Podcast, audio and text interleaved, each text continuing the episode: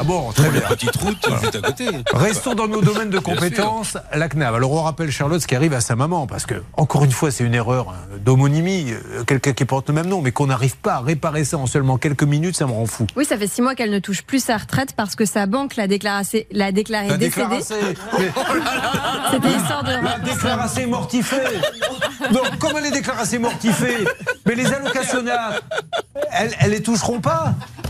Voilà. C'est quand même clair. Vous avez tout résumé. Mais oui. Voilà. Alors toi, avoir fait Sciences Po à Aix-en-Provence. Bah, il paraît. Après, rien ne le prouve. Ouais, J'ai l'impression que c'est le même Sciences Po que Bernard Sabat. hein. C'est ça. Mais Moi, Bernard c'est Sabat, Sciences Popo. moi. Oui, il a fait Sciences Popo, lui, c'est différent. La science du popo. Alors, allez-y. Bon, vous avez tout dit Non, non, finalement. non, j'ai rien dit, personne n'a rien compris. Soyons calmes et et donnons la vraie version de ce qui lui arrive. La banque l'a déclarée décédée et donc la CNAV ne lui verse plus sa retraite depuis six mois.